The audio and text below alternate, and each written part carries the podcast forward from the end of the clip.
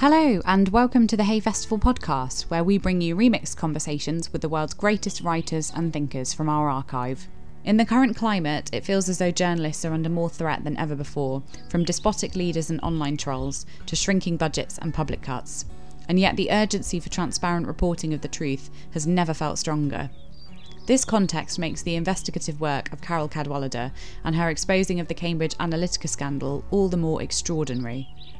At Hay Festival 2019, she spoke to journalist and author Oliver Bullough, a conversation on cybercrimes and the future of global conflict that feels just as topical today. Carole is um, a journalist and works for The Observer, which is a little bit like saying Lionel Messi is a footballer who plays for Barcelona. It's accurate but doesn't really tell the whole story. Um, she last year won two prizes at the British Journalism Awards, uh, a prize at the Foreign Press Association, uh, shortlisted for a Pulitzer, won the Orwell Prize, and I think most extraordinarily, managed to knock $150 billion off the value of Facebook with one story.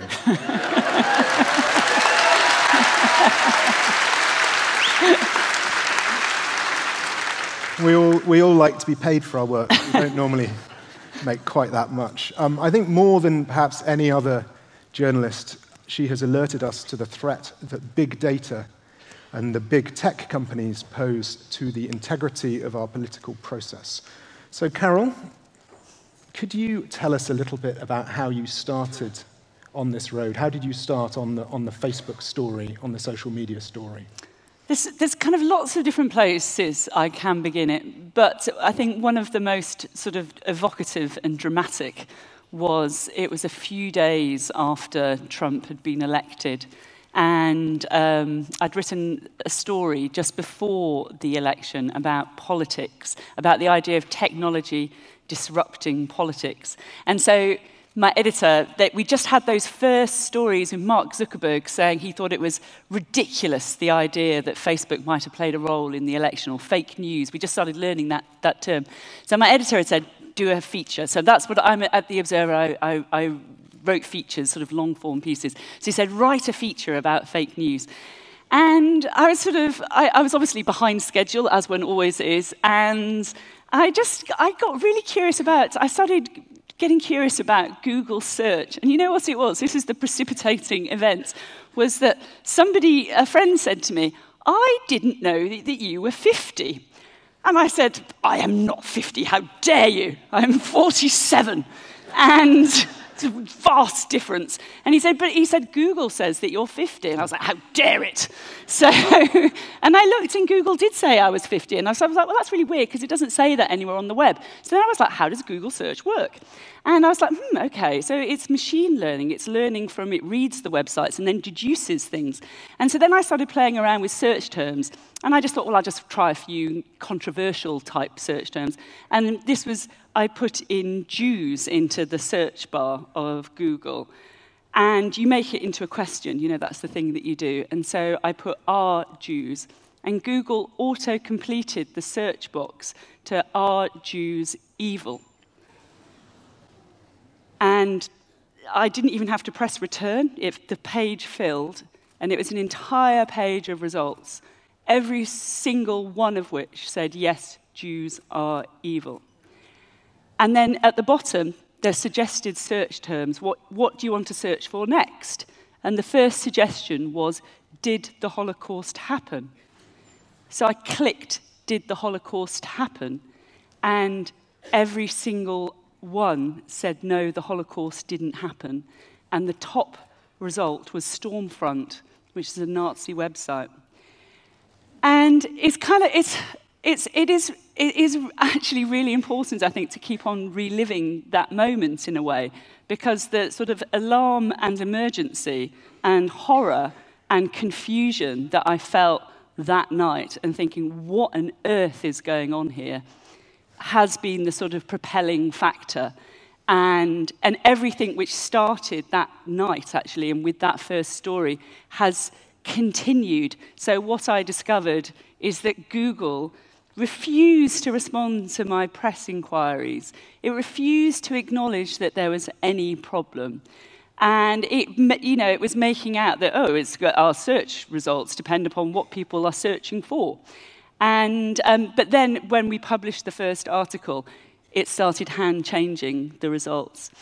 Anyhow, I was really fortunate because the day after, when I was like, what on earth am I seeing? And I saw this across all sorts of results.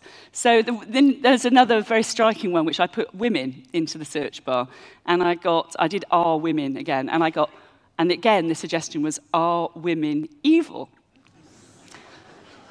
And when Google is really, really certain about the result, like 100% certainty, it puts the answer in a box. And Are Women Evil came up with a box, and it said, Yes, women are evil because every woman has a small degree of prostitute in her. and there was an amazing thing as well. So, so Siri, you know those devices, Alexa, all those, the rest of them, they, if you ask them a question, if you ask Alexa a question, they will give you the Google Box answer. So people, somebody tested it and they asked Alexa, was Alexa, are women evil? And there was a little, somebody did a little video of it going, yes, or every woman has a degree of prostitute in her. It was kind of, it's just sort of, anyhow, and it's just, we didn't know how long those results had been out there. You know, all through 2016, this was November 2016, I came across this. And, and, and uh, sorry, I keep, I'm going on, I'm going on, I'm banging no. on. But anyway, I, I, what, where I was really fortunate was the next day, more or less, or a day later, I discovered this academic in America called Jonathan Albright. And he had just started mapping these fake news sites. And he looked at all the links going in and out, and then he kind of connected them together to do a graph. And I got him on the phone. It's like this dark and stormy night. And Jonathan was really freaked out by what he was seeing, and I was completely freaked out what I was seeing. And together we completely freaked each other out even more.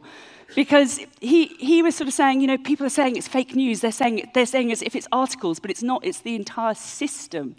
And we can see it's like a cancer, and it's growing, and every bit of outrage is making it stronger, and it's strangling things like The Guardian and the New York Times and Wikipedia. And it's, it's, you know, it's like a shadow internet, and it's sort of taken over our own internet. And, and, and that's, this story is kind of still all about that, really. I think a lot of us have this idea that social media are sort of you curate your own experience. You put information on, you see your friends, and, and you think that that's essentially how what you see is decided by who your friends are, but of course it isn't. There is an algorithm that chooses it.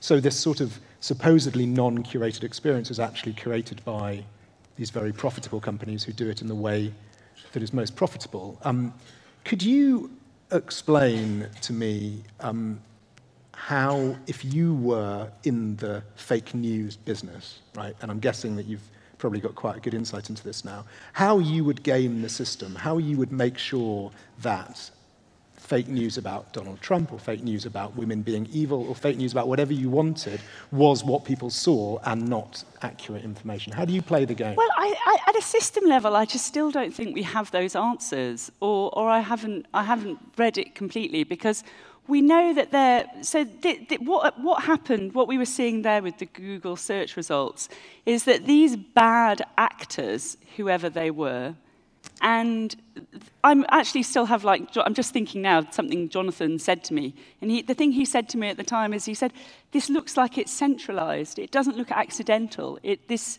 there's a sort of central intelligence to this in some ways.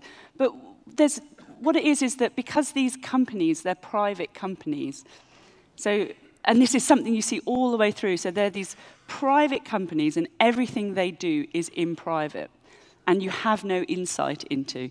So these kind of bad players can work out how to sort of manipulate the levers behind the scenes, and so to game the system.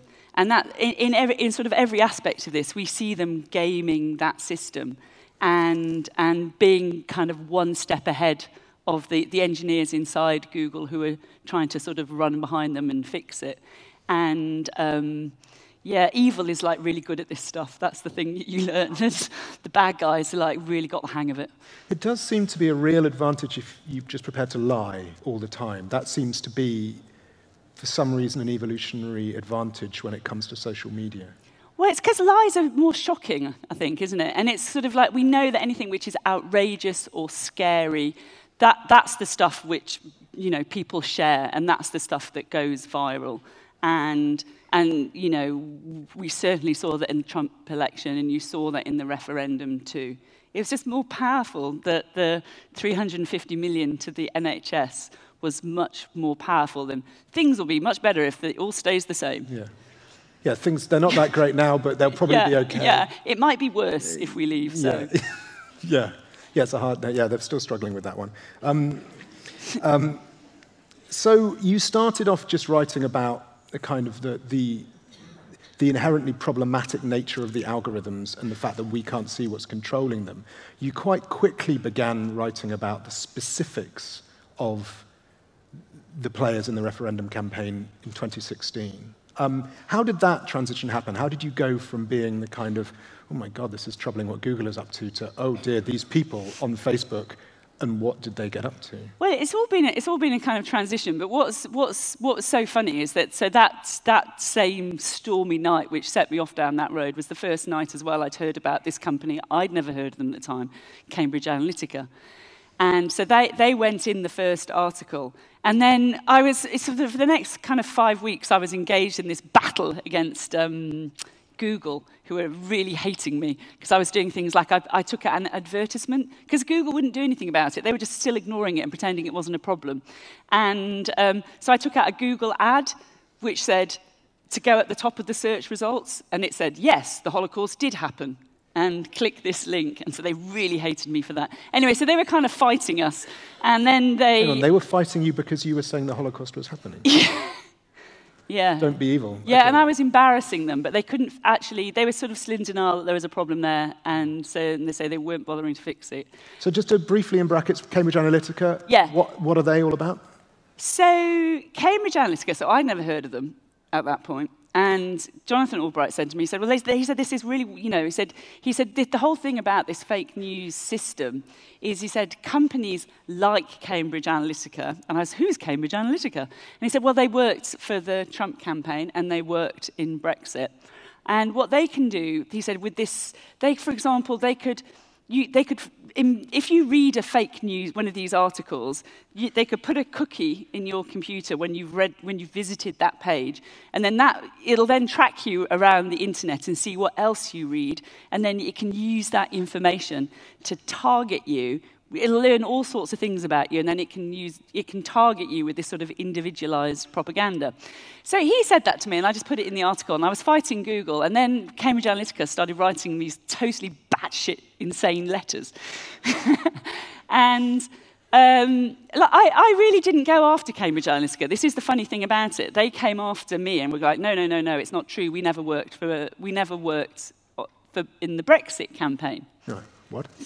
And um, so, and I was like, and so the reader's editor came to me and said, look, you've got a complaint. We need to address this. We need to correct it? And I was like, no, no, no, they said it. There's this web, I said, look, here's Leave EU's website where they say, we hired Cambridge Analytica.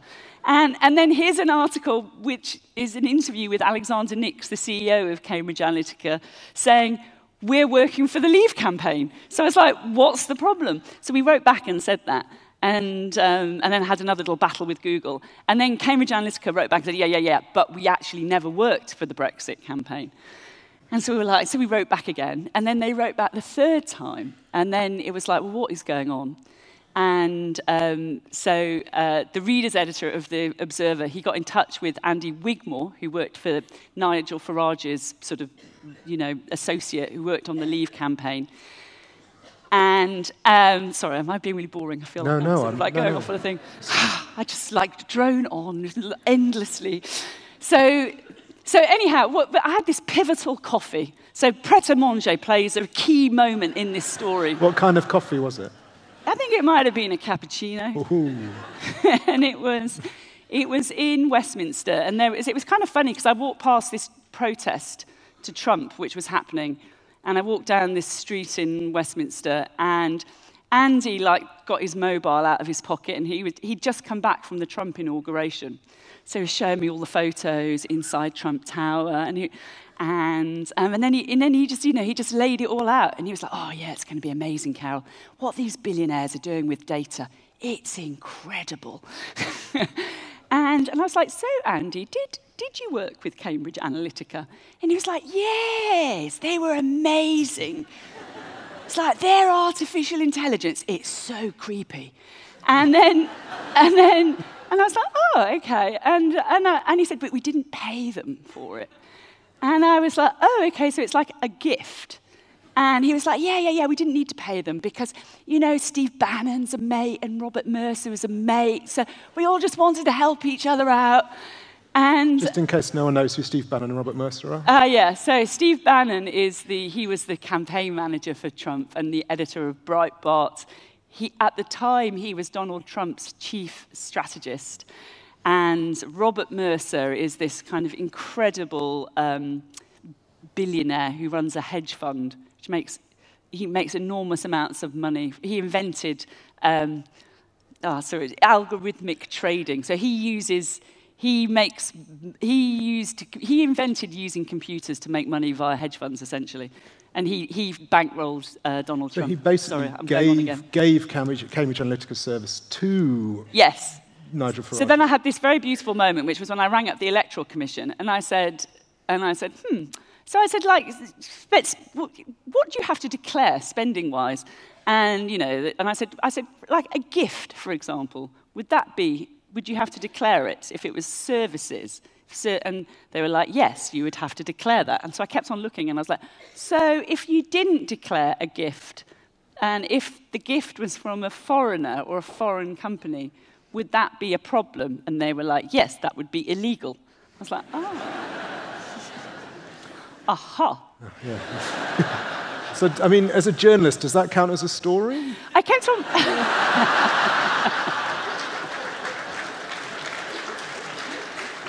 Well, it's so funny because I kind of didn't believe it. I kept on ringing them back and saying, "So you're sure?" Sort of like, so it's like it's a gift from anyway. So they're I, like, I, "Get off the phone, Carole." I know. I sort of rang them three times. I was like, "Well, it just appears that they've broken the law." and um, and and it, it, it is kind of amazing because so that was the first story, February 2017, and it was the first story. It was a long story. It was about Robert Mercer and Steve Bannon and Cambridge Analytica, but it did trigger these two investigations, and which are still ongoing now. And actually, it kind of be, was the sort of precipitating factor of the rest of this story. So the Electoral Commission opened an investigation because they hadn't declared their spending. It looked properly, it looked like. And that's the, that investigation has now been referred to the police, the Met Police. And then another investigation kicked off also that week because Elizabeth Denham, who's the Information Commissioner, heard what they said they were doing with data and was like, well, that doesn't sound legal either. And so they started an investigation then. And so that investigation that the ICO started, that became, is the biggest data investigation in the world ever. They've had 70 full-time people on it. They gave Facebook the maximum possible fine. And they're still going on now. So they, they, it was the ICO which went in and seized Cambridge Analytica's servers and found all sorts of stuff. They're auditing Arron Banks's business at the moment because there's all sorts of stuff going sure, on. Sure, there's nothing to find there. anyway, um, maybe we'll come to him. Um, you, you did work with some amazing whistleblowers. Can we hear a yes. little bit about them just because I'm full of admiration for what they did? Well, there's a very special thing today, which is so somebody who played a really pivotal and unsung hero of the Cambridge Analytica story, who is incredibly brave, is here in the audience today.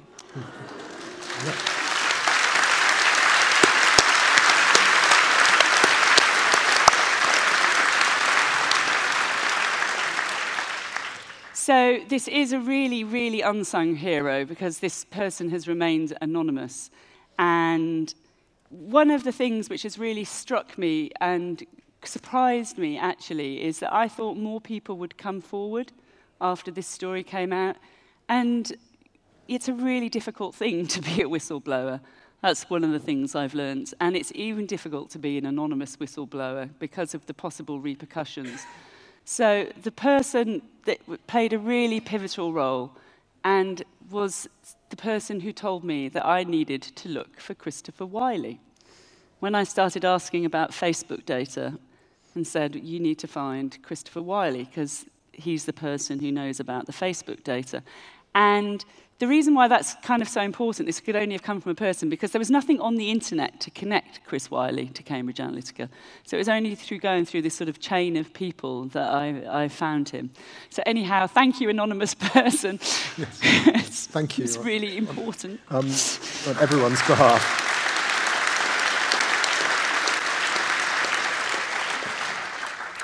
You have um, taken on some astonishingly powerful people and some astonishingly wealthy people and some astonishingly unscrupulous people. And the personal consequences for you have been quite severe.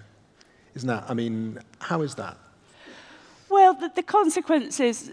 So the, the people who are the whistleblowers are the, you know, who, who were front and centre of this are the ones who were really brave and really took the risk, I think.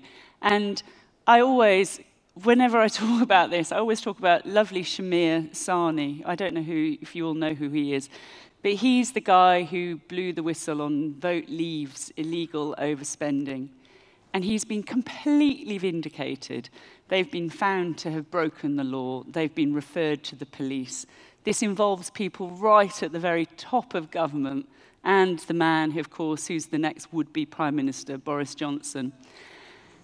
And should I do that again? Boris Johnson. we need a, we need a he's behind you. oh, we could do it again. Nigel Farage. this is a safe space here, Carole.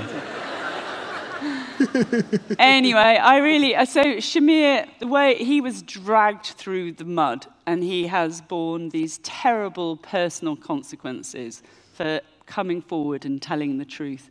And that's been really disturbing and upsetting and shocking to watch. And um, it's a really, really shameful kind of episode, actually, I find, in British, modern British history. And I, I still don't feel he's had the sort of recognition for what he did, really. And it, he has really paid a personal price for it. So, anyhow, here's to Shahmir. Here's to Shahmir. But I think history will perhaps be a lot kinder to him than it will be to some of the people who he's, whose work he's exposed. Yeah, yeah. And it's funny because he's so clear of kind of like, he, he's sort of, he just says, you know, he, even despite everything, he just, he, you know, he, said he knew it was the right thing to do. And it is, I don't know, it's so, it's so interesting because again, you just sort of think about people who have information about what is going on, and most people don't come forward to journalists. And I just wish they did. but, but, you know, I, I, was just thinking about this the other. I was just thinking. I, it's one of the things I was sort of thinking about, and I was like, I really need somebody like in MI5 or MI6 to come forward. That's what. I, if you know anybody, yeah. Anyone, family, friends, anyone in the room. But there, there must be people who have a conscience, who have seen things and witnessed things, and particularly as well inside the tech companies. You know, and so I, I don't know, I really just hope that more people sort of do like listen to their conscience, and these things are so important. I'm interested what you if someone says, you know, I can I understand this is a problem possibly, but I don't get influenced by Facebook adverts. It doesn't affect me. I'm a, a you know an intelligent adult. What do you say to that? Because obviously, if it didn't, there wouldn't be this much money going into it. So, but no one feels like they're influenced on a personal level. How do you tell people that story? There's kind of lots of different ways that, that I look at that I that sort of I, I respond to that. So, because um, there's also the argument that people say Owen Jones made it. It was sort of like, oh, it's ridiculous to think that Russian bots told people how to vote. And it's like, no, Owen, it doesn't work like that. And it's so, so with the Facebook ad stuff, I do think that you've got to, like, probably most of the people here were not the target audience of these ads. And they're not interested in the people who were very firmly leave, and they weren't interested in the people who were very firmly remain you, you, there were two categories of people that they were trying to identify. And that was the people who don't normally vote, who they could turn out, and particularly sort of like one of their great targets was young, white, working class men. And that's why they, they targeted them with a, this football competition that they used, which was a data harvesting exercise completely disguised. And then the other thing was this, this, this, this, this category of people, the, the persuadables. So they're genuinely people who hadn't made up their mind. That sounds like the worst ever superhero. I know, I know, yeah. but the, the, um, everything went in, everything they did, all of this data science went into figuring out who those people were, identifying a few and then using, you can use then use like Facebook's own tools to find lookalikes to these people. And then the only thing that they know really with any certainty works in terms of influence people in elections is you get them at the last possible moment. So the last thing you see before you go off to the polling booth, essentially, can be the most influential thing. And so that is why, with Vote Leave, for example, the last 48 hours was key. And that is when we know that they were using that nearly three quarters of a million pounds of illegal money that was they, they did that they did this illegal funding with BeLeave in the last couple of days. Can, can you just so explain that, how that worked quickly the, the BeLeave aspect? Yeah so, so it's just a story. fake it's just a sort of so we've got strict limits on the amount of money that they could spend and they they hit the, that spending li- limit 48 hours before the elections they thought shit basically. And they so they funneled they, they took a chunk of money and they, fun, they set up a fake um, it looked like a separate campaign, but actually they were directing it. And they put the money through, through that campaign, and that campaign had a separate spending limit. And the law is, is that if you're working, if campaigns are working together, then they have to declare their money jointly. And, it, and then the thing is about it, it wasn't just, I mean, we also know that there were another three campaigns who were working with Vote Leave as well. I mean, there's still there, there's a lot of investigations going on now, but there's still also a lot of things which are kind of still being brushed under the carpet, and that's one of them. Um, there, there are people who, who say that everyone who writes about this story is just a Remoaner, that we need to get over it, um, etc. Um, that we're kind of patronizing people and everyone knew their own mind and so on. It, I mean, this is a criticism which you get a lot if you look at your Twitter feed. People are just constantly telling you. Um, when, when I'm not a crazy catwoman. You when mean? you're not a crazy catwoman and you're not having your face superimposed on someone being beaten up and all that stuff, which is horrible. And frankly, some of the people in senior positions in our national broadcaster should be ashamed of themselves. Um, not we won't name Andrew Neil. Yeah. But apart from that. Yeah. Apart from that. Um, I can't remember what my question was now. yes, how do we... How Remoaning. The, the Remoaning thing, how do, we, how do we get past the fact that, that, you know, because it's true, you know, though there were issues with the Remain campaign, the vast majority of the bad behaviour was done by the well, the illegal behaviour yeah, was the, done by the Leave side. The illegal behaviour, exactly. So, so, but how do you, you know, get past the politicisation and the politicisedness of this issue to, to make that point? If you, if you see what I mean. Because, I mean, it's just sort of like, say it was one side this time, but the next time, the next election, it'll be the other side. I mean, it's just that nothing works anymore. None of our laws work anymore. So the technology has just changed everything, and it's, it's a complete free for all now. It's basically whichever billionaire is like the best at disguising dark money is going to win the next election. And so at the moment, you know, we, there is very suspicious funding going on around the Brexit Party. And, um, and so before we saw this Facebook being used to sort of funnel this dark money, and now the stuff going on, which I don't know if you saw, which was that PayPal being used, compa- it's just a free for all. Thank you for listening to the Hay Festival podcast. Tune in next week to hear human rights activist and author Leila Slimani talking about her best selling thriller Adele with lawyer Philippe Sands. Slimani has a wicked sense of humour and is immensely fun, so it's not to be missed. Don't forget to share this podcast with your friends and give us a rating wherever you're listening. This podcast was presented by me, Poppy Evans. See you next week.